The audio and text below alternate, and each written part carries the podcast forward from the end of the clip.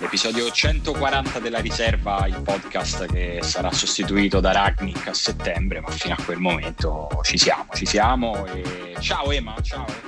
Ciao, ciao, ciao, ciao, tutto bene? bene eh, benissimo, benissimo. Voi tutto bene a casa? Bene, bene, tutto a posto. Ciao Dani. Ciao. Come... Ciao, come va? Chi, chi è? Oh? No. Come chi è? Daniele. Ma che... Eh... Cos'è una, una, una puntata di Lobanowski? Siamo, abbiamo sbagliato a darci appuntamenti, abbiamo no. sui due podcast. Ah, no. ma come? Avete detto eh, eh, Daniele, sto qua, Daniele, no, forse ho fatto un casino io con la rubrica e ho mandato il messaggio a tutti e due.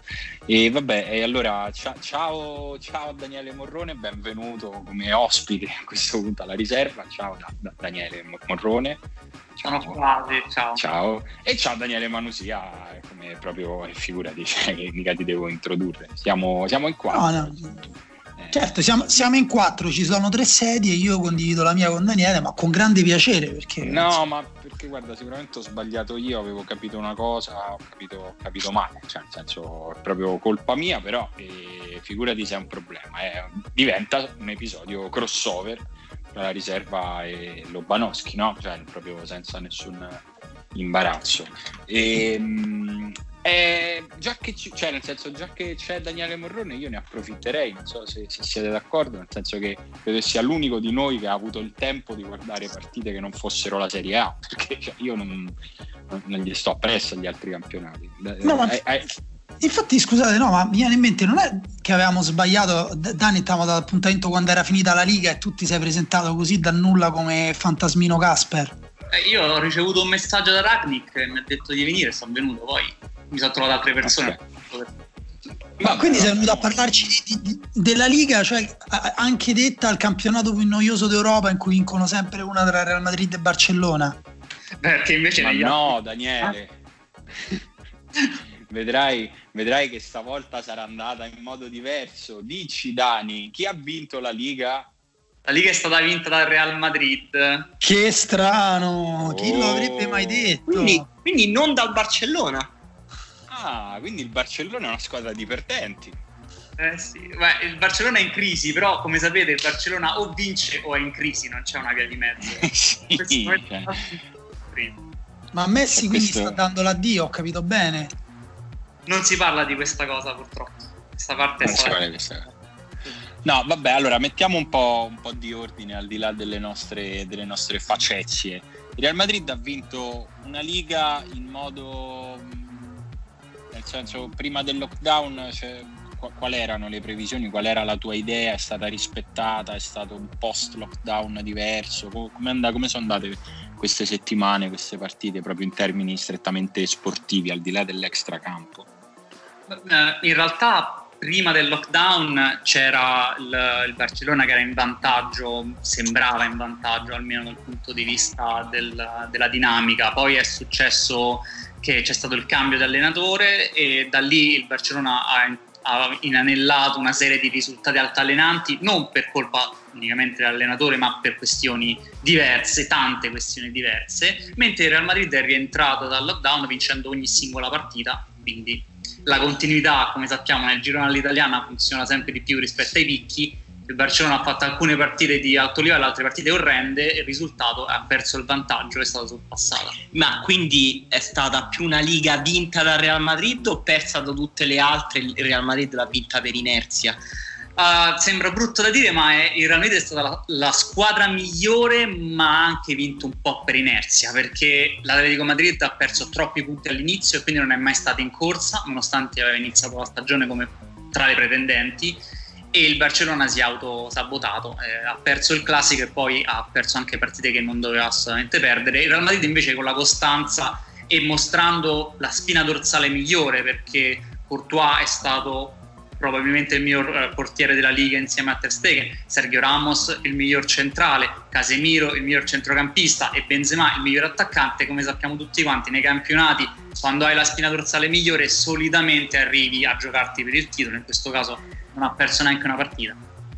Zidane è un capitolo a parte, Zidane questa... Eh, era la prossima, volta, la, la prossima che ti volevo chiedere, nel senso che Zidane credo che si stia iniziando ad avvicinare a una media di più, più trofei vinti che partite giocate, cioè inizia, inizia, a essere veramente una regola, non so, non so come dire. E tra l'altro nelle poche immagini che ho visto della festa, diciamo, sì, dei festeggiamenti di la, dopo la vittoria di ieri sera, eh, a parte insomma festeggiamenti sicuramente unici nella storia del Real Madrid perché non credo che abbia mai vinto un titolo al campetto.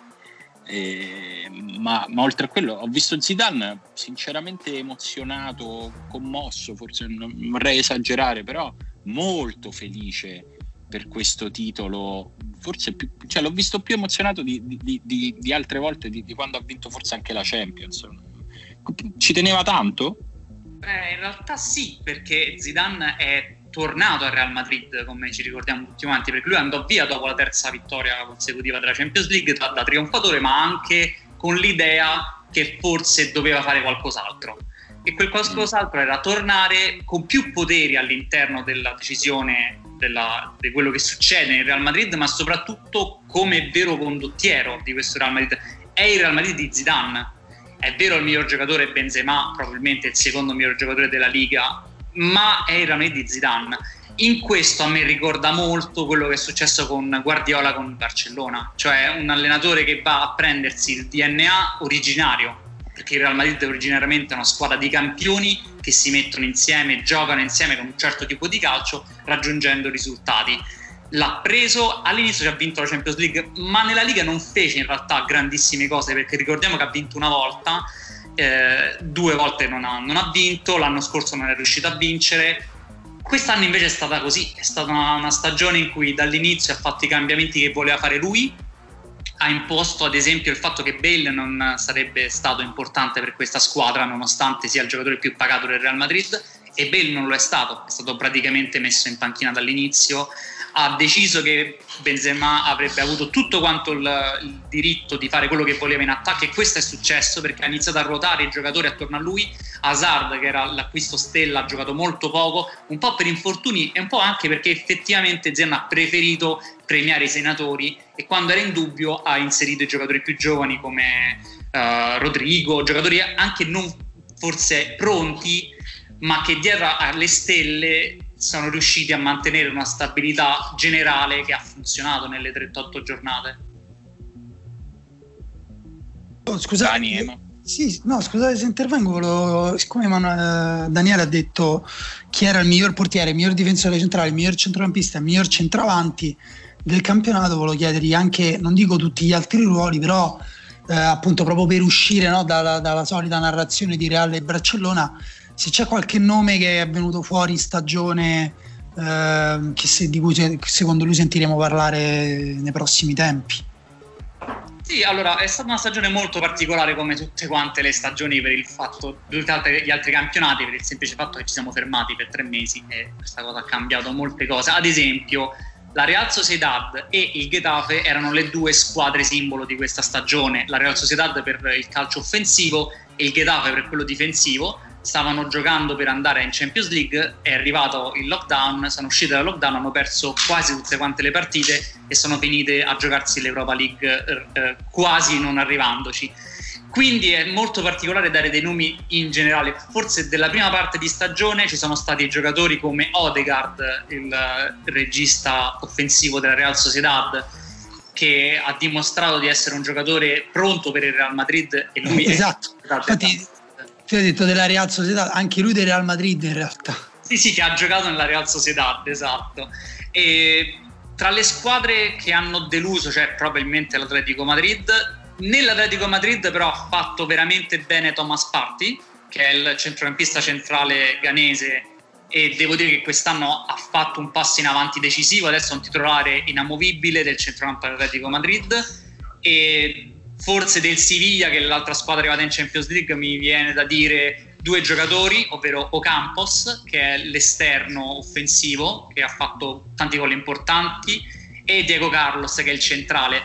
Diego Carlos è un centrale brasiliano, ricorda molto Pepe, molto aggressivo, bravo con i piedi, ma è soprattutto il fatto che lui domina fisicamente, atleticamente le partite e lui è con Sergio Ramos il miglior centrale di questa liga. E degli altri ruoli devo dire che è stata una stagione molto particolare, tant'è vero che probabilmente il miglior giocatore offensivo tra quelli del centrocampo è Santi Casorla e tutti ci ricordiamo Santi Casorla come un giocatore ormai anzianotto perché è dell'84 e sembrava... Ormai... Intanto ti calmi con le parole.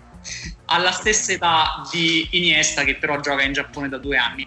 E invece lui è il titolare inamovibile del Villarreal, ha fatto più di 10 gol e quasi 10 assist in una stagione in cui il Villarreal ha fatto il, se- il terzo miglior attacco di tutte quante le squadre. Scusa, Daniele, stai dicendo che il talento di Iniesta era bello ma poco longevo? Un po', un po', un po bluff?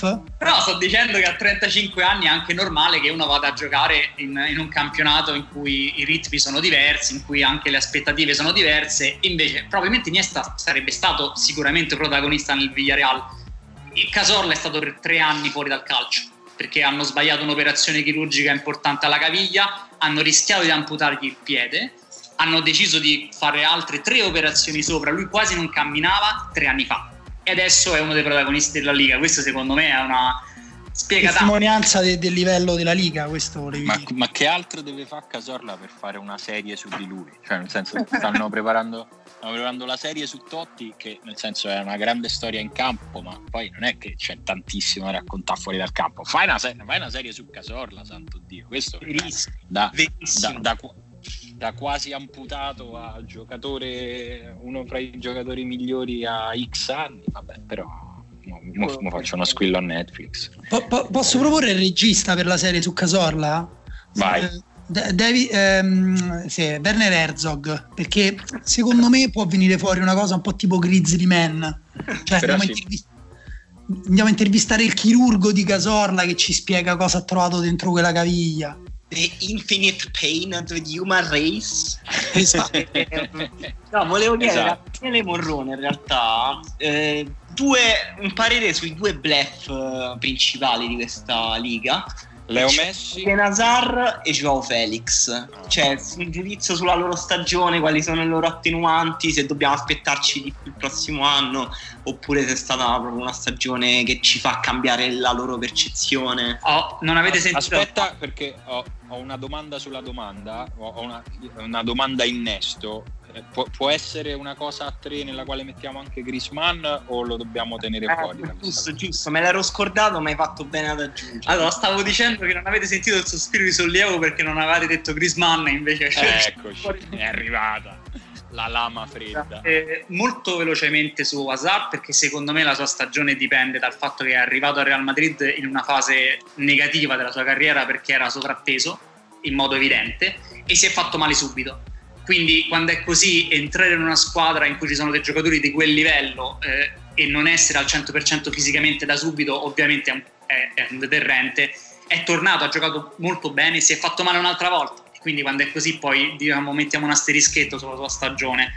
Vediamo l'anno prossimo se torna a un livello fisico migliore, perché dal punto di vista del gioco, quando ha giocato ha fatto bene è inquestionabile questa cosa.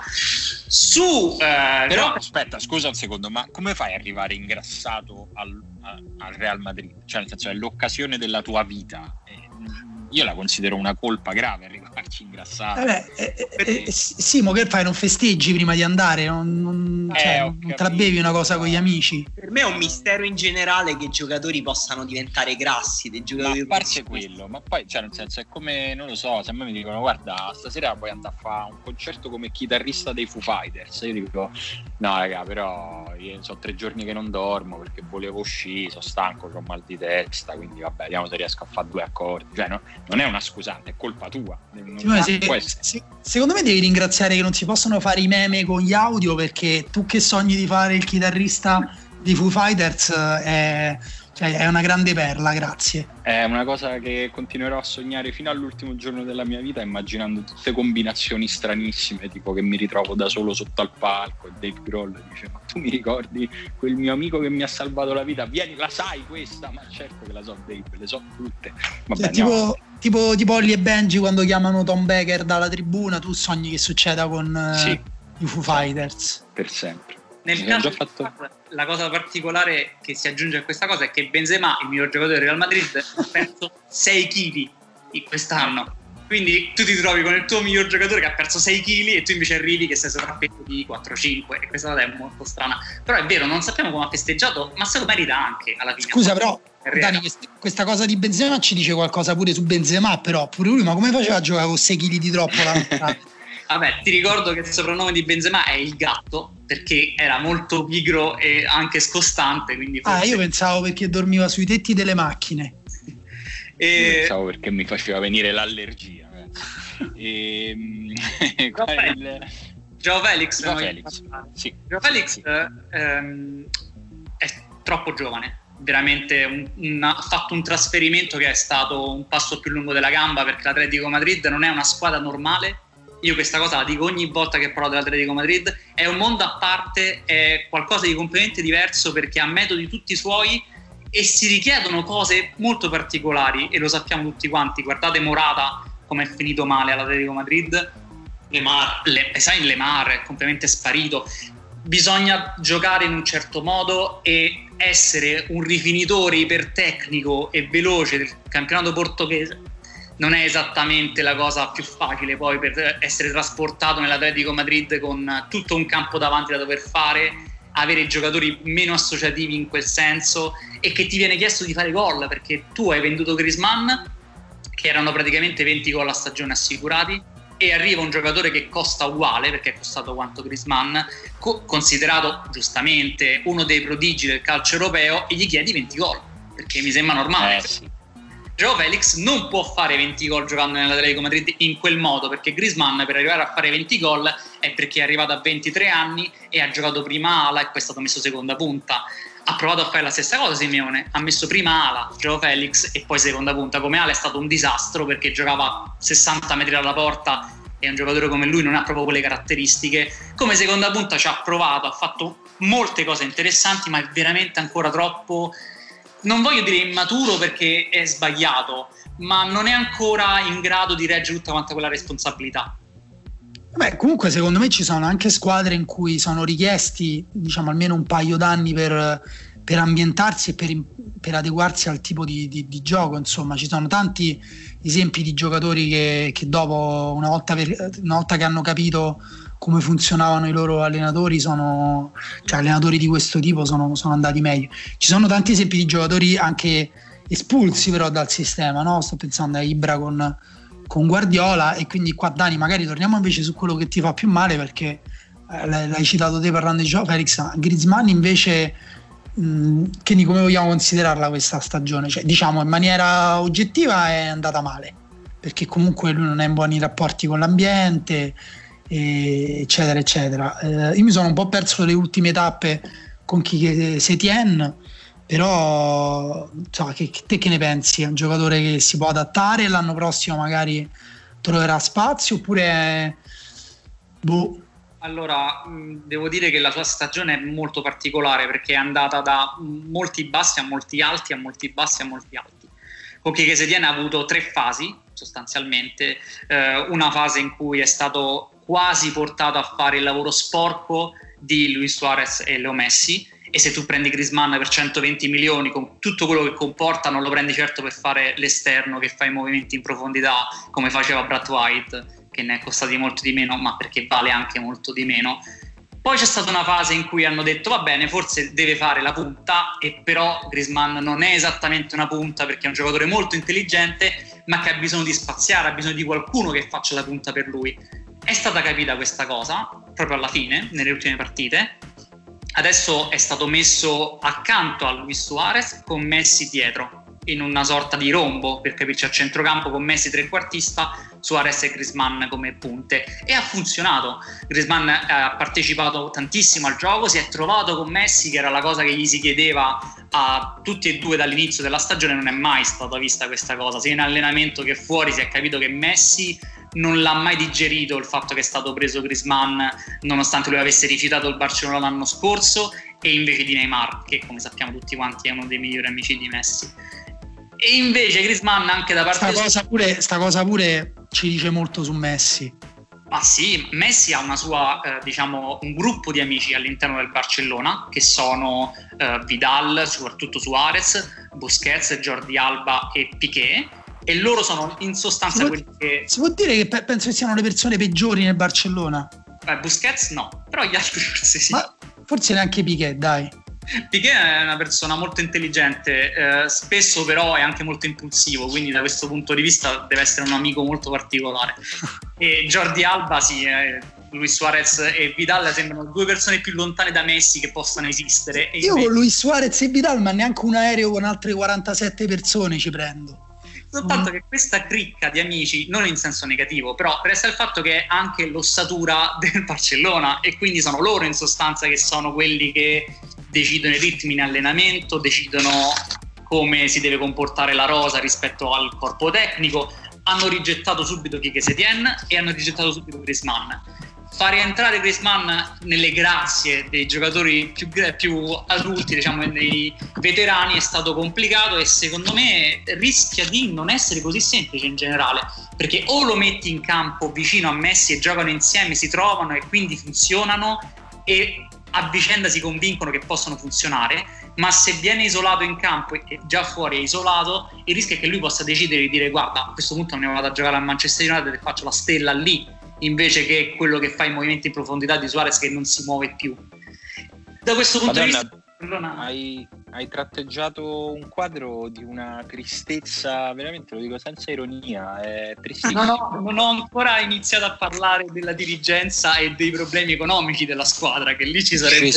No, però sai, le, le cose, le, le, guerre politiche nelle squadre esistono, esistono un po' a tutte le latitudini. Poi ovviamente il Barcellona è unico anche in questo, adesso magari ce lo dici che cosa sta succedendo, però questo quadro di questo zoccolo duro così chiuso al cambiamento, così un po' ostaggio della propria intesa e del proprio potere, perché poi eh, immagino che sia quello che succede quando ci sono dei giocatori che diventano più grandi del club che, che, nel quale giocano e, e, quando sono in tanti e fanno gruppo in questo modo e diventa impenetrabile anche per non solo per l'allenatore di turno, ma anche per un nuovo talento che arriva. È, è brutto, è triste, è, è proprio. E tra, e tra l'altro, insomma, dire, mi sembra proprio la negazione di quello che. di come il Barcellona si è rappresentato all'esterno fino a, non lo so, all'apice dell'esperienza di Guardiola, no? che era proprio un'espressione sicuramente poi più più veicolata di quanto fosse vera, però era proprio lo spot della gioia del giocare al gioco del calcio, non so come dire. E adesso sembra un film di X-Men, cioè è, è brutto. Sì, Questo... è brutto anche vedere le partite del Barcellona, detto molto sinceramente, perché questa cosa è vera, si vedono delle partite in cui riescono delle cose e poi delle partite in cui improvvisamente non riescono delle cose questa cosa può essere soltanto data dal fatto che la squadra è molto avanti con l'età media, perché c'è lo zoccolo duro che ha vinto tutto e capisco quindi che la società si sia legata mani e piedi a questo zoccolo duro perché ricordiamo che è comunque lo stesso che ha portato al triplete e tutte quante quello che certo. fatto dopo ma adesso sono troppo in là con gli anni cioè l'età media dello zoccolo duro del Barcellona è 32 anni tra Messi, Vidal, Piquet, Jordi Alba, Busquets, cioè il più giovane è Busquets che è dell'88, cioè ha 32 anni. Quando è così, ne ha 31 ne fa 32 la prossima stagione. Quando è così è evidente che non sei riuscito a fare un ricambio generazionale, cioè in teoria doveva essere l'unico, doveva essere Messi con Busquets e tutti gli altri dovevano cambiare con forze nuove, anche per vedere un, un modo diverso di, di, far giocare Messi, che non fosse lui che prende palla e deve inventarsi tutto quanto perché tutti gli altri non riescono a stargli dietro per vari motivi. Questa cosa non è successa e quindi c'è proprio un'area da eh, impero asburgico in, in, declino, in cui sai che la prima guerra mondiale sarà persa, ma fino a che non arriva veramente in faccia, tant'è vero che ieri Messi ha sbottato proprio in, davanti ai microfoni dicendo che così non si vince, così l'avevo detto io che così si sarebbe persa e che soprattutto manca la volontà di fare le cose. E questa cosa che ha detto è evidente, quindi è che è proprio una situazione in cui i giocatori l'allenatore e la dirigenza sono in mondi paralleli. L'allenatore pensa a salvare se stesso, la dirigenza pensa ai conti economici e i giocatori non riescono a capire perché non riescono le cose in campo. Il Real Madrid ha approfittato di questa cosa con una, una, situazione molto più facile, molto più malleabile perché il Real Madrid decide Florentino Perez punto e i giocatori stanno sotto Zidane e Zidane li gestisce bene. Nel Barcellona questa cosa non è successa e il rischio è che senza una vera rivoluzione del, di tutto quanto la rosa, tolto ovviamente eh, i giovani, tipo Frank, come Frankie De Jong, che ha avuto una stagione molto complicata, ma sempre per lo stesso motivo, perché deve giocare fuori ruolo, perché deve accomodare ad esempio Busquets, poi deve accomodare Messi, e quando è così è molto complicato tutto quanto. Ci vorrebbe proprio un reset di quelli seri in cui si inizia un nuovo ciclo. Eh, non è facile soprattutto se si vede la storia del Barcellona, soprattutto, cioè una squadra che va dai picchi alla ricostruzione, ma perché ha sbattuto la testa in modo decisivo, ha perso tante partite, ha perso la sua stessa posizione e poi cambia. E vedremo. Che vi devo dire, so, dopo tutta questa bella depressione si può parlare di cose positive. Vabbè, Dani, ma eh, quale depressione? La fine, la fine del dominio del Barcellona fa felice un sacco di persone, quindi eh, per me si può tranquillamente come dire, vedere come un'apertura su un futuro in cui o il Barcellona eh, tornerà ad essere una squadra un po' come dire che vincerà in Spagna perché insomma l'abbiamo detto continuerà a vincere però sempre così, diciamo in una mediocrità un po' con queste guerre interne fratricide, insomma, proprio da squadra normale e penso che sia forse la peggiore offesa che si possa fare a Barcellona, oppure invece magari risorgeranno e ritorneranno a grandi, grandi fasti con una grande coesione un grande gioco. Chi lo sa? Lo vedremo. Lo vedremo, lo vedremo e poi magari ad agosto richiameremo Daniele per farci raccontare l'incredibile Champions vinta dal Barcellona. Intanto grazie Dani per averci aggiornato sulle cose che succedono in Spagna e poi ci risentiamo più avanti. Sì, speriamo di non risentirci per la Champions del Real Madrid, che vi devo dire. eh, lo so, questi però... Perché, eh, anche se devo dire che la quarta Champions di Zidane in quanti anni è che partecipa alla Champions? Eh, forse... In c- cinque forse, cinque. ne ha saltato uno. che palle però, basta. Ma come che palle? No, basta. Grazie, grazie a Daniele Morrone di Lobanowski, lo voglio, lo voglio ah, qualificare, qualificare, così. Senti, invece volevo chiedere a Emanuele, Emanuele volevo ri- ripeterti una domanda che ci siamo fatti dentro Gran Riserva, che è il podcast dedicato a chi ci sostiene su Patreon, vi ricordiamo, se siete tra quelli che non lo sanno, che esiste un Patreon della riserva, lo potete cercare facilmente, anche lo metteremo come sempre nelle note dell'episodio, se ci volete sostenere grazie, fra le cose con le quali vi ringraziamo c'è un episodio bonus che esce tutti i lunedì che si chiama Gran Riserva e lunedì ci chiedevamo uh, se X allenatore fosse felice. Volevo chiederti Emanuele, eh, Maurizio Sarri è felice? No, e com- come fa a essere felice? Noi martedì abbiamo registrato questa puntata e tu mi hai fatto una domanda più complicata di questa, cioè ehm, 1,50 euro su Sarri se scommettevo sulla sua permanenza o sul suo addio e io avevo detto no, la Juventus è una società troppo seria per abbandonare un progetto così d'ampio respiro dopo appena un anno. Sono passati... Stai iniziando a cagare sotto per il tuo euro e 50. Eh? Sono passati due giorni, il mondo sembra cambiato. Uh, cioè, in realtà non è che sia cambiata moltissimo la situazione della Juve, però no. quelle crepe che avevamo visto forse sono due giorni dopo un po' più profonde di quello che sembravano eh, perché nel frattempo la Juventus ha giocato contro il Sassuolo che non è il Barcellona appunto. Quasi però perché in questo momento gioca meglio del Barcellona questo forse, vuoi dire? forse gioca meglio non lo so però è comunque una squadra che gioca con Peluso titolare che giocava nella Juventus quando io non ero ancora maggiorenne, credo. e eh, il Sassuolo ha preso a pallonate la Juventus. Cioè, il problema della partita col Sassuolo non è stato tanto il pareggio, il fatto che l'Inter abbia accorciato. Uh, perché comunque a me sembra piuttosto chiusa la corsa per lo scudetto, ma il modo in cui è arrivato questo pareggio è inquietante. La Juventus è inquietante che la Juventus abbia subito tutti questi gol, tutti quei tiri, 16 di cui 12 in porta. E sì, dei quali i gol o tre cui... non so. Ah, no, dimmi, dimmi. No, no, scusa, volevo solo dire che due o tre non sono stati gol solo perché per due o tre miracoli di Scesni, cioè erano anche tiri molto puliti, molto pericolosi che in nove casi su dieci di solito sono gol. Ecco.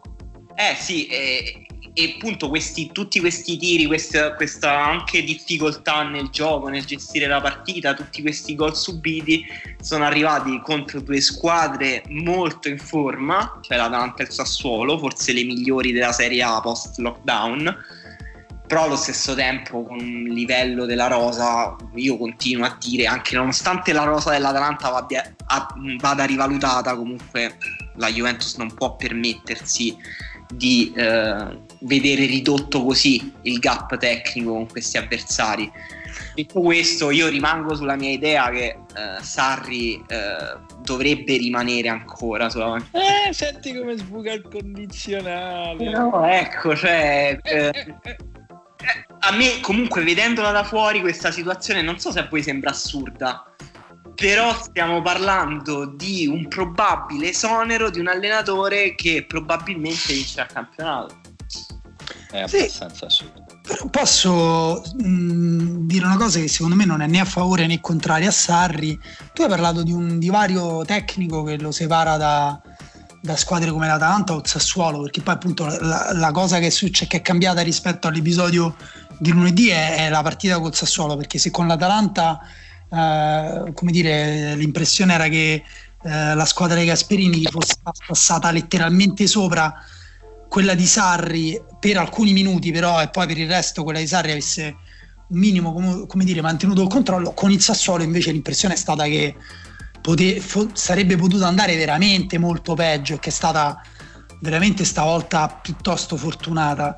E, ehm, però secondo me in realtà questa è una Juventus con un tasso tecnico non così alto, perché ehm, proprio per come anche per le scelte che ha fatto Sarri, eh, non dico che come dire sia una sfortuna sua, ripeto, eh, anche proprio appunto per delle ragioni di, di, di, di 11 che lui mette in campo, cioè quando mette in campo Rabiot Bernardeschi è chiaro che privilegia eh, il dinamismo, l'aggressività, la, la, la, la forza fisica eh, piuttosto che, che, che, la tecnica. E per me lui effettivamente se guardi eh, invece come è costruito pure il Sassuolo, che alla fine comunque gioca davanti sono due giocatori ipertecnici come Diuricic e Caputo, ma tecnici intendo anche diciamo tecnici ma anche molto intelligenti a livello di tattica individuale, no? di movimenti individuali. Poi magari fanno delle giocate semplici e minimali, però perfette, precise, che manipolano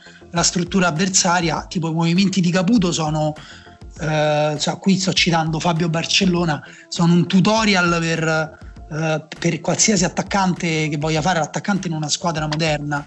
Eh, Berardi è un giocatore molto tecnico, Locatelli forse uno dei migliori centrocampisti italiani eh, del momento.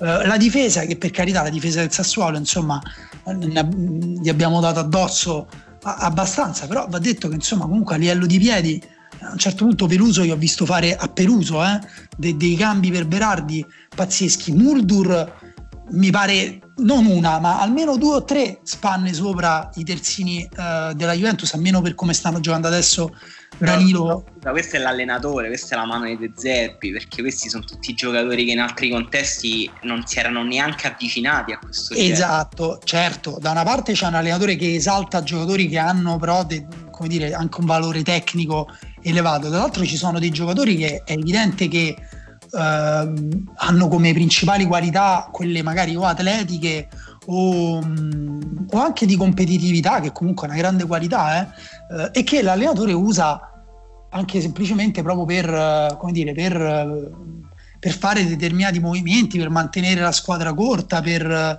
per cercare di, di, di, tenere la squadra con una forma che lui preferisce e anche un po' per compensare, va detto, insomma, Cristiano Ronaldo e Wayne.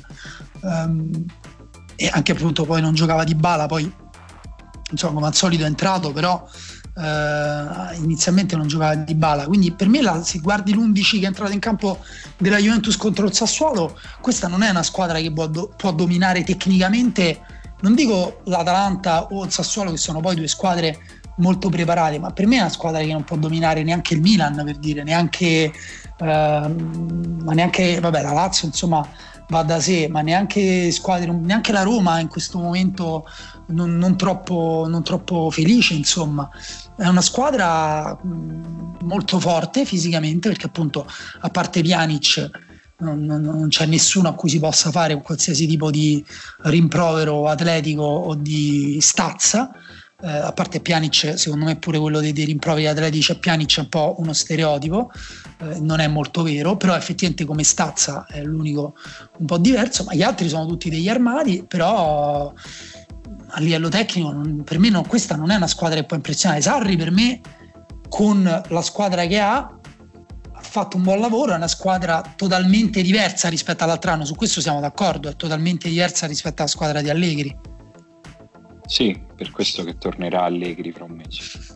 Eh, ma, magari sì, però insomma, comunque lui la, la, la, dire, ha cambiato to- totalmente i principi della squadra. Eh, volendo si può dire pure che, che, questa sia una squadra meno dominante rispetto a quella di Allegri, ci può stare, però comunque eh, Sarri il lavoro suo l'ha fatto con i giocatori che ha. Ma eh, io sono d'accordo in parte, nel senso... Io sono un po' meno morbido di te, sinceramente, sul lavoro di Sarri e sono un po'... non sono d'accordissimo sul fatto che il tasso tecnico della Juve non sia così più alto rispetto a quello, per esempio, del Sassuolo, ma anche, ma anche dell'Atalanta. Cioè, nel senso, sono valutazioni che facciamo a posteriori, quantomeno io. Io a inizio anno avrei detto senza ombra di dubbio il tasso tecnico della Juve è più alto di quello, cioè mi, mi sarei stupito anche solo a fare il discorso di una, di una, comparazione fra il tasso tecnico della Juve individuale, cioè proprio di gioco delle figurine, eh, parlo, cioè di tassi tecnici individuali sommati. Eh, a inizio stagione, secondo me, questo discorso non, non l'avremmo proprio neanche affrontato. E poi c'è si sommano i lavori degli allenatori in un senso e nell'altro, le curve di rendimento dei vari giocatori, perché poi esistono anche le stagioni eh, più o meno fortunate di, di, di, un giocatore al di là di quanto un allenatore gli aggiunga o gli tolga, perché esistono, come dicevamo prima, esiste Hazard che arriva ciccione a inizio stagione, cioè senso sono veramente 100.000 fattori, però è, è, è, una stagione nella quale io lo dico sinceramente per me se Sarri si salva cosa che è ancora probabile al di là del, del, del nostro scherzo si salva perché è stato un anno pazzo con in mezzo una pandemia. Cioè questo secondo me può essere la sua, la sua via d'uscita. No, beh, ehm, io sono in realtà sono d'accordo con Simone su, sulla questione tecnica della Juve eh, però è, diciamo è vero che eh, i valori poi dei giocatori cambiano a seconda di, di, di, mille variabili e la più importante forse è il contesto tattico e la capacità di un allenatore anche di sapere esaltare il talento che ha a disposizione. Però ci stanno dei giocatori della Juventus che sembrano da, davvero aver disimparato le cose che gli riuscivano naturalmente. Nel senso, ci sono delle cose che io non mi spiego. Il modo in cui Bernardeschi non riesce più a controllare un pallone, per me è misterioso. Cioè, è, io non sono mai stato un grande Guarda. Bernardeschi, anzi il contrario. E capisco tra l'altro anche il, il perché Sarri lo stia schierando adesso, ma eh, sembra davvero aver perso la, il suo rapporto con la palla e che posso, posso dirti non sembra proprio invece poter passare mai in un calciatore. Guarda, posso dirti questa cosa qua, eh, proprio su Bernardeschi, secondo me è abbastanza esemplificativo e interessante. Lui voleva sempre la palla sui piedi eh, nella Fiorentina, perché poi appunto quello è il paragone, oppure con l'Italia Under 21. E, e mh, i suoi controlli non sono mai stati eh, particolarmente diciamo al velcro, no? Cioè nel senso ravvicinati e sensibili. Eh, ma mo è peggio di The Run tecnicamente no, però. Ad, no, è che no, aspetta, è che prima lui riceveva in si andava a posizionare in zone di campo dove aveva molto spazio, quindi anche se il suo controllo era di un metro e mezzo, lui poi aveva l'atletismo per arrivarci prima degli altri e lo spazio appunto per non essere pressato. Poi da lì lui riusciva a girarsi, a puntare, a dribblare e a mettere in mostra la sua tecnica.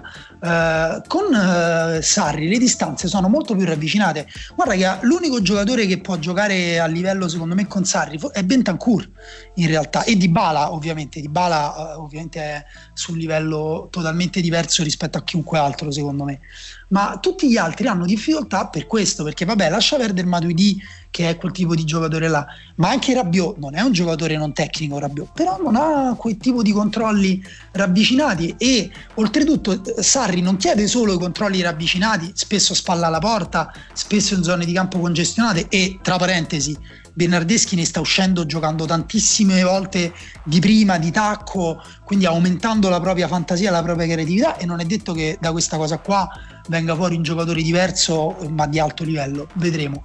Uh, ma in più lui ti chiede di, di, giocare spazi stretti, spalla alla porta, con l'uomo addosso, distanze ravvicinate, muovendoti, perché per Sarri se non ti muovi eh, non stai giocando a calcio fondamentalmente, la palla non, non, va presa sui piedi ma sempre nello spazio.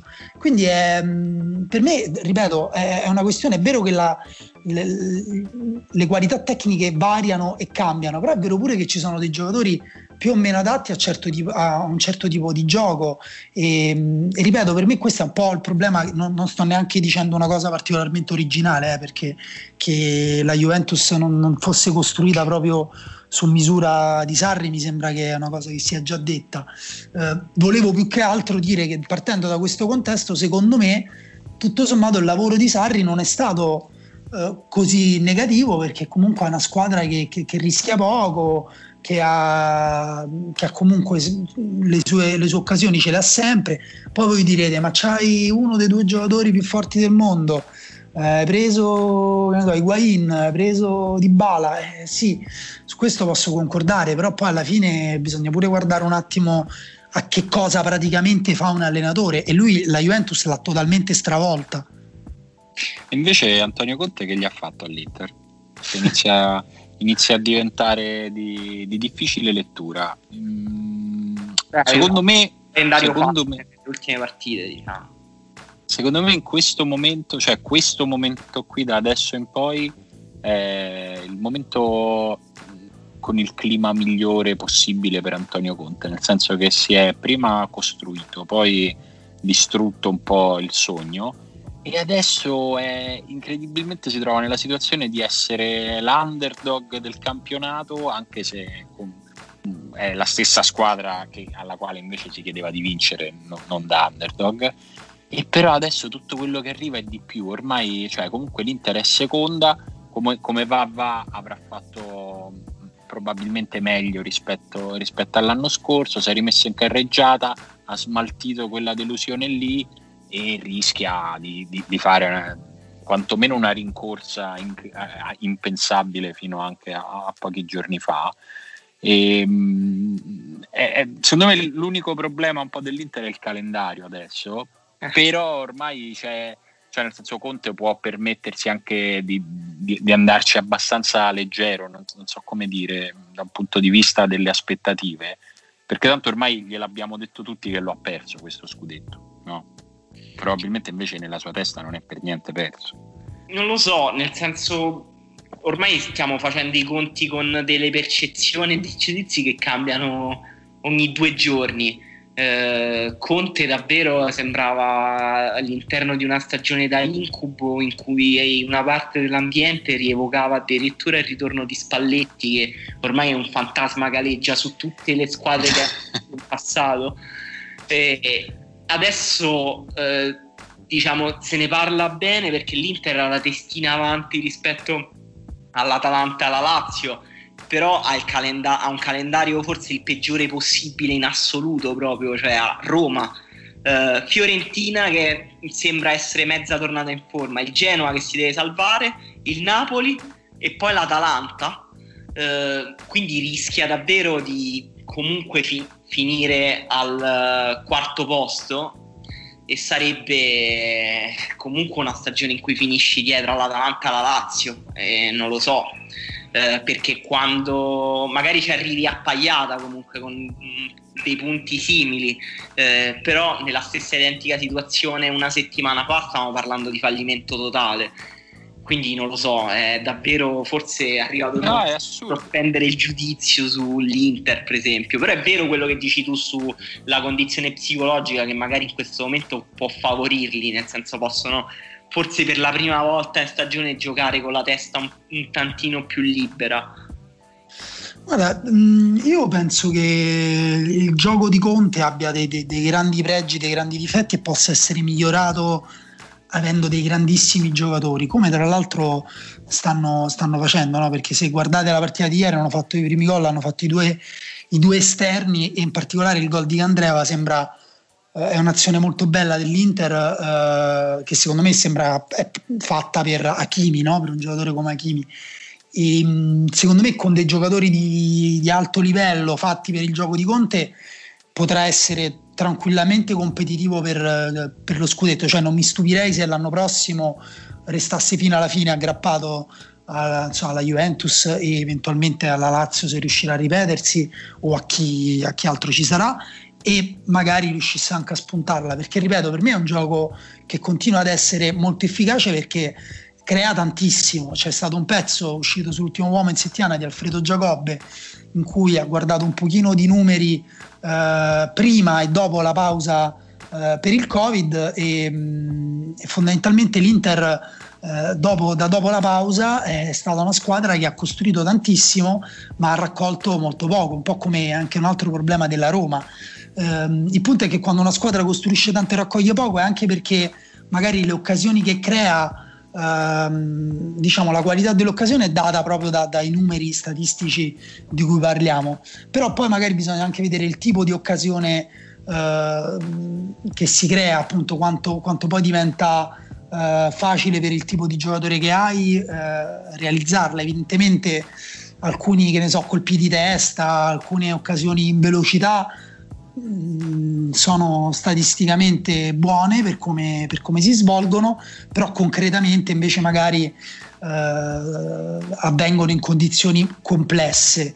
Per me è un gioco molto difficile quello di Conte eh, per, i suoi giocatori. Mm, no, non so quanto possa la leggerezza psicologica aiutarlo uh, in questo momento. Magari ha ragione Simone in questo particolare momento, però secondo me lui è uno che, che l'anno prossimo soprattutto dovrà invece ri- rialzare di nuovo l'asticella del, della competitività e, e, e, sarà l'anno della verità, insomma, non, non, penso che due anni di seguito Conte possa restare a mani vuote. Secondo sì, voi sì, com- come ragioneremo l'anno prossimo se sia ancora... A parte che non è detto che quest'anno resti a mani vuote, eh, perché eh, an- anche qui c'è l'Europa League. C'è l'Europa League, c'è secondo me insomma que- questa giornata qui, che era una, gior- una giornata, la prossima intendo, che avevamo messo nel mirino più o meno dall'inizio, era fra, fra le, le, due giornate, mi ricordo che avevamo indicato un po' come uno snodo possibile per capirci qualcosa in quello che giustamente avevamo immaginato come un, una fine di campionato nella quale ci si sarebbe capito poco, forse non pensavamo così poco, ma questa arriva una giornata nella quale eh, Juve Lazio e Roma Inter rischiano di essere due partite molto pesanti per, da, da, questo punto di vista, nel senso che se la Juve vince e l'Inter non vince, direi che Sarri più o meno ha, ha finito di, di avere pensieri sostanzialmente, nel senso che intanto perché la Juve ri- ritornerebbe a dare, a dare, un segnale contro, contro, una concorrente diretta, anche se la Lazio in questo momento è abbastanza in disarmo, soprattutto dal punto di vista fisico, perché continua a perdere pezzi, continua a avere giocatori che proprio si vedono arrancare in campo, però comunque la Lazio, la Lazio di quest'anno sta lì e, ed è una partita tosta per la Juve, perché anche la Juve non sta bene, però è chiaro che invece se poi in questa, in questa giornata succedono, succedono, cose strane, entriamo veramente in un regno nel quale non ha più senso guardare avanti e si può fare solo cronaca. Cioè nel senso che se la Lazio vince contro la Juve se l'Inter vince contro la Roma, e a quel punto, cioè io non, sinceramente neanche per gioco mi viene più da fare le previsioni, perché lì ogni giornata diventa la giornata decisiva, indipendentemente da, da, quasi dai valori delle squadre in campo, perché abbiamo capito che con le partite ogni tre giorni salta quasi tutto. Magari a fine campionato, in, in retrospettiva, guarderemo indietro e diremo guarda, forse è successo questo. Perché io adesso sinceramente l'unica lettura che riesco a dare è sui fenomeni molto netti, cioè la Lazio ha evidentemente avuto dei problemi di preparazione fisica, atletica e non, non è riuscita a capire bene come rientrare, come rientrare in campo perché è, è, proprio facile, è evidente, è facile da leggere. La Roma ha evidentemente capito, Fonseca ha capito troppo tardi che aveva bisogno di eh, tutelare la difesa in qualche modo e eh, è stato abbastanza chiaro che il passaggio a 3 della difesa a 3 che poi spesso è stato a 5 è qualcosa che ha ridato un po' di sicurezza alla squadra, che adesso ha rivinto un po' di partite di seguito, che non è bella, ma che è, è di nuovo più o meno la Roma di quest'anno, una squadra alla quale manca qualcosa, ma che ha di nuovo un senso. Insomma, ci sono, ci sono delle cose leggibili e poi ci sono delle, dei fenomeni che per me insomma, continuano ad essere illeggibili, come l'Inter, la Juve, eh, che in ogni partita ti possono fare una sorpresa nel bene o nel male. E io mi sono rotto i coglioni, basta non se ne può più così, cioè, dateci una certezza. Beh, guarda, ehm, la certezza secondo me è, è vero, è, cioè, arriva da questa domenica, ma la vera certezza, eh, non so se vogliamo toccare anche questo piccolo tema, Simone, perché per te è un po' delicato, però diciamo che domenica c'è una partita, domenica alle otto e mezza, so che poi dopo alle, alle sette e mezza, scusa, so che poi dopo gioca la Roma con l'Inter, quindi chissà, però penso che il tuo cuore sarà Genova per Genova Lecce perché quella lì secondo quella invece è una partita che ci darà un minimo di certezza sul, sulla, sulla, Serie B perché se il Genova batte il Lecce va a più 4 e quindi non ci voglio neanche pensare guarda. Io sono contento del fatto che si giochino in due momenti diversi così le posso guardare tutte e due e poi vorrei che Emanuele mi desse tre motivi per i quali io posso stare tranquillo sul fatto che il Lecce rimarrà in Serie A a partire proprio da, da questa partita da Genoa Lecce. Allora ti do subito questi tre motivi. Il primo motivo Grazie. è che il Lecce quando si è trovato proprio con le spalle al muro che sembrava in una spirale negativa da cui non poteva uscire, alla fine ha tirato fuori grandi partite in cui l'equilibrio fra l'ambizione del suo gioco e eh, anche un equilibrio tattico, diciamo, ha retto. Penso per esempio alla partita con la Lazio, che è Lecce è stato anche con l'Inter, cioè è riuscito a giocare partite di grande spessore perché quando gli riesce di giocare con le proprie idee, il Lecce ha anche i mezzi per farlo e questo è il secondo punto, e cioè che l'abbiamo detto anche forse anche la riserva, per me il Lecce è una squadra tecnicamente superiore a Genoa, cioè ha più giocatori che sanno toccare la palla, questa è la puntata in cui parliamo del tasso tecnico delle squadre forse. sì, forse sì. I centrocampi di Genoa e Lecce non c'è proprio paragone, è assurdo perché Lecce è pieno di giocatori strani, eh, lo ammetto, però tra questi giocatori strani ce ne sono alcuni molto tecnici, eh, tipo Falco, tipo Mancosu, Petriccione, Barak. E dall'altra parte la, il terzo motivo per cui puoi stare tranquillo è che forse il Genoa ha un pochino più da perdere a livello psicologico eh, perché Lecce comunque non è neopromossa vive diciamo una situazione di entusiasmo sul, rispetto alla Serie A diversa rispetto al Genoa che invece eh, forse deve salvare la faccia e quando devi salvare la faccia mh, mm, di solito non hai le migliori condizioni mentali per giocare. Eh, una, cosa, mm. una, cosa, principale che mi fa pensare invece che il Genoa possa spuntarla è che ha giocatori più esperti, più abituati a queste partite e giocatori che fanno gol pesanti tipo Goran Pandev Vabbè, mo ci hai dovuto mettere questa cosa alla fine, mi avevi quasi rassicurato, ma dovuto rimettere la punta di terrore. Comunque, a proposito di centrocampisti feticcio nelle squadre del sud, mentre parlavi mi è venuto in mente che a, me, a scanso di sorprese dal mercato l'anno prossimo rivediamo Nicolas Viola in Serie A col Benevento, quindi sarà già una stagione incredibile, ricordiamo uno dei giocatori feticcio della riserva da sempre. Eh, pensato... Sì, il Benevento non comprerà Schurle intanto perché Schurle si è ritirato a 29 ah, anni. vedi. Vabbè, ma te posso dire. Andare al Benevento mi ritiro. Beh, avrà, avrà, il Benevento avrà comunque altri giocatori da, da, da, da, prendere assurdi. Non so se hanno preso già ufficialmente lo Icremi. Sì, sì, Remi ufficiale. Eh, insomma, vedremo. Vedremo, vedremo. Comunque sì, è lotta per non retrocedere non mi lascia per niente tranquillo. Cioè, per me ormai il principale motivo di interesse della, della Serie A è quello. Invece Udinese e Torino salve, diciamo, le diamo per salve. Beh sì, eh, abbastanza. Sì, dai, direi che... Oddio, sull'Udinese, sull'Udinese ancora mi, mi, prendo un paio di partite per risponderti, visto che è un campionato pazzo non solo per le prime ma pure per le ultime. Invece appunto su Torino-Udinese che comunque hanno giocato partite importanti perché il Torino ha battuto 3-0 il Genoa, l'Udinese ha pareggiato con la Lazio una partita che poteva tranquillamente vincere. Volevo chiedervi un parere su due giocatori eh, la cui dimensione forse non è chiarissima che hanno mm-hmm. proprio brillato in queste ultime giornate, cioè De Paul dell'Udinese e Pelotti del Torino che è in gol da sette giornate consecutive. E, secondo allora, me la loro dimensione d'oro è esattamente, secondo me è esattamente la dimensione nella quale stanno adesso per entrambi. Molto, vado molto asciutto su, su tutti e due. Ma eh, per me De Paul è un giocatore invece che potrebbe giocare in una, in una cioè se Di Paul per esempio mettiamo andasse all'Atalanta non mi stupirei se l'anno prossimo fosse uno dei migliori giocatori del campionato però questo vale più o meno per tutte le persone che giocano a calcio anche per noi cioè, sì. se tu l'anno prossimo vai all'Atalanta Daniele io non mi stupirei se tu diventassi uno dei giocatori più forti del campionato eh beh, ma quello, perché... ma quello perché le mie caratteristiche si sposano alla perfezione il gioco di Gasperini tutto anticipo, esatto. impostazione, mi butto esatto. in aria, faccio, faccio, 23 gol io con Gasperini.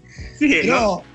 Sai al terzo lancio lungo dei tuoi che te fa Gasperini, ti viene a prendere a casa. Eh, dipende se Zavala li trasforma tutti e tre. Comunque, no, per me De Paolo in realtà ha un mix proprio di tecnica e atletismo che è quello che poi l'ha portato a giocare eh, anche mezzala con l'Argentina eh, facendo quasi dei, dire, delle partite veramente eh, di, di, di, fatica e di sostanza che secondo me in una squadra come appunto come l'Atalanta spiccherebbero, ma anche in una squadra come la Juventus o come l'Inter. Con l'Inter perché dell'Inter se ne era parlato di Paolo. Sì, il punto è che dipende, dipende, dove, dipende in che ruolo. Per me lui effettivamente nell'Inter dovrebbe fare la mezzala, nella Juventus potrebbe fare il trequartista. Uh, nel Milan lo vedrei bene, nella Roma lo vedrei bene. Io, no, io lo vedrei a quel livello là. Ovviamente Juventus, cioè nella Juventus faticherebbe a, a conquistarsi un posto, ma quello eh, chiunque, pure il Papu Gomez che per me è quattro spanne sopra Papu. Belotti non lo so, Belotti eh, cioè per me di sicuro non, è, non deve giocare in una squadra che lotta per retrocedere, cioè per me tra Belotti e Petagna comunque anche se Petagna, Dio, pure Petagna devo dire c'ha qualcosa di di, proprio di sexy dal punto di vista calcistico.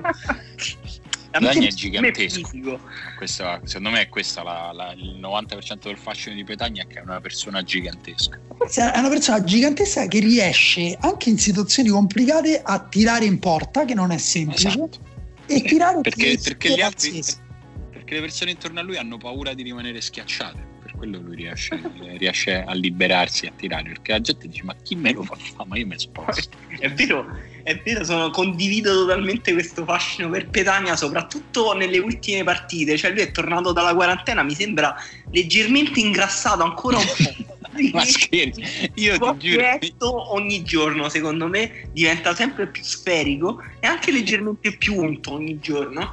Ma e, guarda... Però allo stesso tempo, cioè, lui non perde un minimo di mobilità. Cioè, mi sembra. mi sembra che questa massa grassa che ha Petagna non sia in realtà grassa, è di quelle persone che accumulano del, del tessuto spesso comunque, è, perché comunque rimane elastico, riesce come le foche. a tira è, vero che è, è, bello da vedere giocare. È vero, Petagna sarebbe fortissimo in un campionato XXL, cioè in cui possono giocare solo i giocatori dai 90 kg in su. Sarebbe forse pallone d'oro del calcio Beh, da 90 sì. kg in su.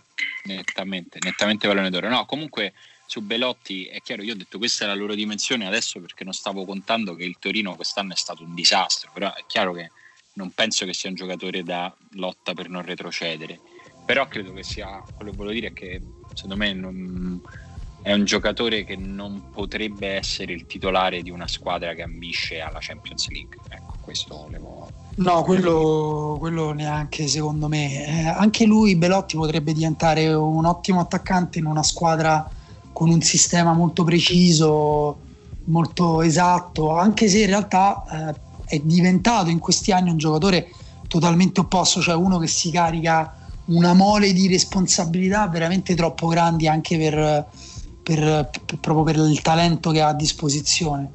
Cioè, e... per capirci, se, ave- se, io fossi l'Inter e avessi molti soldi, cosa che la prima non è vera, ma la seconda sì, perché l'Inter spende un sacco di soldi da, uh, soprattutto a partire da, da un paio d'anni, dici ok, quest'anno non abbiamo vinto, chi, co- com- come vogliamo migliorare drasticamente la nostra squadra? Prendo Belotti come vice Luca e allora lì Belotti secondo me è perfetto, cioè nel senso è il ricambio di lusso di una, di una squadra forte, di un attaccante che si fa un culo così, quello si, sma- si, spompa per 60 minuti e poi entra Belotti, che Belotti in mezz'ora è tipo la palletta impazzita, perché è uno che come dici giustamente tu, si sobbarca tutta la fatica dell'universo. E, e, ecco, in un, quel contesto ce lo vedo in una grande squadra, però come l'attaccante che parte come titolare sempre in una grande squadra, secondo me no, rischia di non avere quella continuità che serve. Va bene, eh, secondo me eh, abbiamo espresso abbastanza giudizi e sentenze anche oggi. Ammazza, tante. Tante? Tante, eh, tante, tante io sono ancora io ce n'ho ancora un po' se volete, eh. cioè, ditemi voi. io pure stavo pensando, vogliamo parlare di Petagna a Napoli il prossimo anno mentre il Napoli sta comprando Scimenno, forse non lo compro, ho pensato no dai, abbiamo no. tanti altri podcast a cui dedicare sì, queste sì, cose. Sì. C'è tanto tempo, ci sono i podcast, c'è la newsletter, ne possiamo, ne possiamo parlare in tanti altri posti. Invece una cosa della quale dobbiamo parlare adesso sono le vostre risposte a una domanda, devo dire, un po' più matta del solito, che già di solito insomma, vi, vi facciamo delle domandine un po' così. Stavolta siamo andati proprio, vogliamo proprio qualificarvi come persone e vi abbiamo chiesto meglio un mondo senza cani o un mondo senza automobili? Posso dire che no, non mi sarei mai aspettato la quantità di persone che ha detto un mondo senza cani. Pensavo eh. fosse quasi scontato che è meglio un mondo senza eh, automobili nel 2020. Eh, non è così. Eh, le automobili intanto sono comode, Daniele. Cioè, devi partire da questa cosa. E invece i cani sono a collo. Eh, queste, cioè, l'automobile quando la spegni sta lì e il cane non si spegne. Il cane piscia, abbaia, eh, vuole mangiare, fa la cacca, morde, strappa le cose. La macchina al massimo ti lascia per strada eh, forse hai dato per scontate un po' troppe cose, Daniele. Forse. Mm? O ti distrugge il pianeta anche la macchina. Eh, vabbè, però non è che posso pensare a tutto io. No, per... eh. io, io, io, ho scritto una tesi di, di laurea sulla su cultura del civismo urbano e per me il, il fatto che l'automobile sia ancora così diffusa in città è un segno che la diciamo, il progresso umano non è lineare, non coinvolge tutti gli aspetti, ma ci sono degli aspetti che invece testimoniano la nostra arretratezza la nostra stupidità e quello delle automobili in città è uno di questi, di quelli più evidenti secondo me.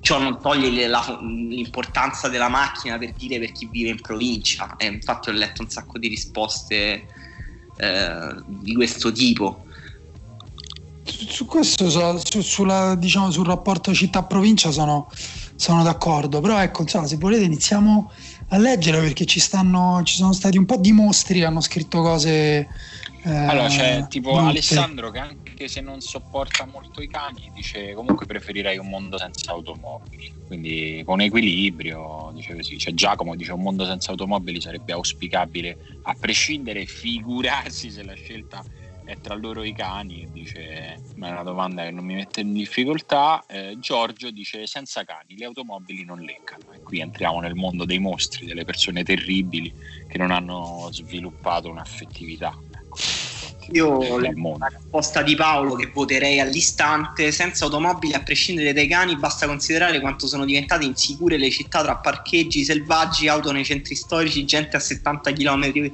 orari nei centri abitati. Togliere le auto significa tornare a vivere meglio le città senza slalom tra macchine sui marciapiedi, senza dover stare sempre allerta e senza tettucci e cofani ogni, onnipresenti in ogni foto di ogni scorcio edificio cittadino. Eh sì, io mi aspettavo che le risposte sarebbero state tutte un pochino così. E invece eh, per esempio una cattiva. E vediamo allora, lui, lui qua no, parla di qua dice ma quindi ci state chiedendo se in città è meglio respirare smog o continuare a dribblare le cacche sui marciapiedi? Vado con la seconda almeno mi alleno per il calcetto quindi è. Ehm, però qualcuno, ecco, ma sentite questo, chiaramente, ma Giulio, chiaramente senza cani, L'auto purtroppo rimane uno dei principali mezzi di emancipazione in aree non metropolitane. Senza cani però dovremmo ammaestrare i maiali per cercare tartufi, quindi proprio un utilizzo del cane strumentale, l'ho fatto finissimo, il che porterà molti tartufari a perdere qualche dito o arto nel loro lavoro. Provate a togliere un tartufo dalla bocca di un maiale, il, il che ci porta ad una probabile esplosione dei prezzi della trifola, ok? Senza macchine. Bellissima risposta, devo dire. Bella, bella, una bella, una bella distopia. Mi, è piaciuto. C'è Domenico che ne fa una questione, diciamo, evolutiva, potremmo dire. Dice: Senza cani, tempo qualche secolo e possiamo ridomare gli esemplari più docili di lupo e risviluppare la specie canina. Cioè, lui dice: ripartiamo da zero e facciamolo meglio. Quindi non eh, è contro è che... i cani, è sì, contro questi cani. Il problema è che non è che ci stanno tutti sti lupi da addomesticare, eh? quindi pure quella è un po' un problema. Laura dice: Da amanti dei gatti propongo un mondo pieno di gatti giganti che fungono da mezzi di trasporto. Cosa potrebbe andare storto? Eh, per me Simone sarebbe un di- disastro, andremmo sempre a piedi, che siamo entrambi allergici. Tra l'altro va specificato che i cani non sono sta- solo dei lupi domesticati, ma anche gli sciacalli. È ecco. vero. Ci sono due. Lorenzo dice un mondo senza persone che pensano che i cani siano migliori delle persone. Su questo penso che possiamo essere tutti d'accordo. Cioè che chi Su... dice... Chi... Su cosa? Chi Scusa, di... ho capito. Lui dice che vuole un mondo senza le persone che pensano che i cani sono migliori delle persone. Eh, ma tu sei, sei, d'accordo che i cani sono meglio delle persone? No, no, no, non sono, non sono d'accordo. Penso sempre che le persone siano migliori dei cani. Se cioè, nel senso che penso che alla lunga una, se- una serata con un cane mi posso annoiare, soprattutto perché il cane non beve la birra. Sì. Ai cani gli voglio bene, però mi tengo le persone. E... Vabbè, questa della birra effettivamente è un bel argomento, non so bene come rispondere. No, eh, forse ha ragione Simone. Michela ci va giù durissima, sogna un mondo senza macchine, fatto di piccole comunità, villaggi dove non esistono soldi, alla parte del capitalismo e del Manchester City. Ma, allora, eh... Matteo dice considerando che io ci voglio lavorare con i cani come carriera preferirei senza automobili però mio padre concessionario rimarrebbe senza lavoro cazzo avete creato un paradosso eh, beh anche eh, so. scontro generazionale ci sta so. C'è Fabio che dice le auto non si possono bestemmiare a differenza dei cani, una, una, ragione che le rende immediatamente meno fondamentali. Però scusa, io qua tecnicamente tu eh, non bestemmi il cane, tu usi il cane per bestemmiare, è diverso. Però insomma, se, se volevi dire quello, effettivamente Dio automobile rende poco, cioè nel senso è proprio poco efficace secondo me quando sbatti il mignolo sul comodino è un buon, è un buon punto anche questo. Eh, Giacomo dice senza automobili loro mica scodinzolano appena torni a casa e vabbè Giacomo così abbiamo fatto anche la quota sceneggiato di Rai 1 sarai contento oh, io invece qu- quoto Calito che dice un mondo senza gatti e animali di Satana no beh sì, no. sì, sì, sì. non no. ci mancherete ciao No, devo dire, mia sorella e anche mia figlia sono dei grandi appassionati di gatti, però mh, io non sono mai riuscito a creare un rapporto. Senti, Giulia dice pure una cosa vera, nel senso qua c'è tutto un sottofilone sui padroni dei cani. Eh, Giulia dice un mondo senza auto e con cani equilibrati non fatti impazzire da padroni deficienti che li trattano come figli scemi. Eh, questo è un punto vero, nel senso che io i cani li amo, i padroni dei cani in certi casi mi fanno perdere la testa, cioè, e, che, e comunque ho un cane, quindi mi rendo conto a maggior ragione che se non ce l'hai, certi padroni dei cani ti possono sembrare veramente delle persone che vivono fuori dal mondo nel loro rapporto con la belva. Mario, Mario, è pragmatico, però anche condivisibile perché dice se le città diventano a misura d'uomo, un mondo senza macchine, in caso contrario senza cani, perché poi è vero che le nostre città sono anche spesso costruite per essere vissute con la macchina, quindi poi diventerebbe difficile. Eh, certo. Sì, però scusami, è meglio una città costruita per la macchina come quelle di adesso o una città costruita per i cani? Meglio una città costruita per i cani con croccantini per terra, queste cose qua, insomma. Sai che puzza, sti viali pieni di croccantini d'estate con 40 gradi, una mm. nauseabonda. Penso un mondo cui, costruito per i cani in cui si può cagare dappertutto, neanche noi abbiamo il gabinetto. Persino noi dovremmo farla per strada. Giuseppe invece dice: eh, Non capisco veramente il perché, nettamente senza cani. Se poi si riuscisse a fare senza cani automobili, ancora meglio. Ma nel dubbio, oh. niente più cani sarebbe un sogno. e c'è pure due, due, un like e un cuore. Gioco è... un mondo senza automobili e Carlini mi sembra un buon compromesso. No. No, i Carlini sono un grandissimo cane invece. I Carlini sono meravigliosi, sono un cane no, antidepressivo. Diciamo, diciamo, un errore di Dio, dai. Eh, no, così. No, no, è, è, è, al 100% un errore dell'uomo. Sì, Laura dice da amante di gatti propongo un mondo pieno di gatti giganti che fuggono da mezzi di trasporto. Cosa potrebbe andare storto? Fa molto ride questo, questo mondo pieno di gatti giganteschi che si cominciano ad azzannare in mezzo alle piazze. Molto Bellissimo bello. il commento di Pier Vittorio che dice il popolino re- reclama i cani della Tesla. Eh. C'è qualcuno, Alberto, che ci mette una gif di cani che trascinano una slitta, tra l'altro con dentro un cane con scritto problem solved. eh, Mario dice da amante dei cani e si spera futuro ingegnere meccanico per me è una scelta troppo complicata ma se eliminiamo le auto posso comunque lavorare come toilettatore viceversa non potrei portare a spasso una Peugeot fermandomi ad ogni ma che carina come si chiama.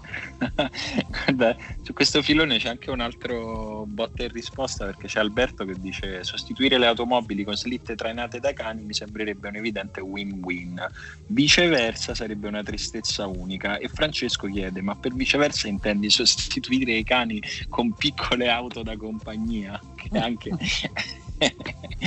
è uno scenario che devo dire trovo molto carino, cioè queste piccole automobili in giro per casa che inquinano però, cioè proprio col motore a scoppio molto carine, molto carine. E... Lorenzo fa un, um, un, commento che non so a cosa si riferisce, vediamo se voi lo azzeccate, però mi sembra interessante. Dice: Mondo utopico senza auto, tutti felici e con quadricipiti enormi, ma puntini puntini. Anche l'isola di Thomas Moore aveva un lato oscuro e questo pianeta, quindi quello senza auto, non sarebbe da meno. Il 30% dei cani randaggi da sottoporre a leggerissimi esperimenti genetici per trasformarli in Falcor e divenire quindi mezzi di locomozione di lusso per la upper class. Ma io non capisco, nessuno ha pensato che il mezzo di locomozione senza la macchina ci sarebbe già ed è il cavallo. Nessuno di voi pensa che senza auto torneremmo ad usare i cavalli per spostarci, che sarebbe una grandissima ficata. E i primi a esserne felici, lasciamelo dire, Daniele, sarebbero i cavalli. Eh? Che sono, sono stati, per, abbiamo lasciati per qualche secolo così a intrattenerci o peggio, non lo voglio manco dire, e invece ci sarebbero invece torn- di, diciamo che ci sarebbero più cavalli. Alcuni cavalli si potrebbero, potrebbero procreare in maniera più libera e serena. Esatto, per, tornerebbero a essere centrali nella nostra società e magari qualcuno riuscirebbe anche a emanciparsi da quelle cose che fanno in Toscana, però in quella piazza tipo, rotonda. E tipo aprirsi un ufficio notarile, un cavallo avvocato. Esatto. Esatto, esatto. E ragazzi, io penso che sia ora di chiudere questa puntata che anche stavolta ci ha regalato grandi soddisfazioni, soprattutto grazie ai nostri ascoltatori che più le domande sono strane, più, si, più danno proprio, tirano fuori il meglio. Questa cosa mi piace, la consideriamo una sfida a questo punto, cioè, senza aspettate da qui alla fine del campionato domande sempre più più importanti e, e soprattutto GIF sempre più a un certo punto finirà, io inizio a essere preoccupato per Emanuele perché a un certo punto finiranno le GIF belle sugli animali, però so, a quel punto forse le commissionerà. No, ma, no, è, posso... è impossibile, le GIF belle sugli animali sono infinite come la musica, l'universo, eccetera. Posso dire che questa GIF che hai messo oggi mi sembra di averla già vista Emanuele in una puntata vecchia, non è che sta iniziando a riciclare? È impossibile perché questa non è il mio stile, nel senso che le GIF con delle scritte sotto le evito sempre scientemente, però questa qui mi piaceva troppo, quindi l'ho messa. Molto Ma... Bene. Ragazzi, ci sentiamo lunedì con chi vuole, con chi ci vuole sentire su Patreon, se no ci sentiamo la prossima settimana. Ciao. Ciao.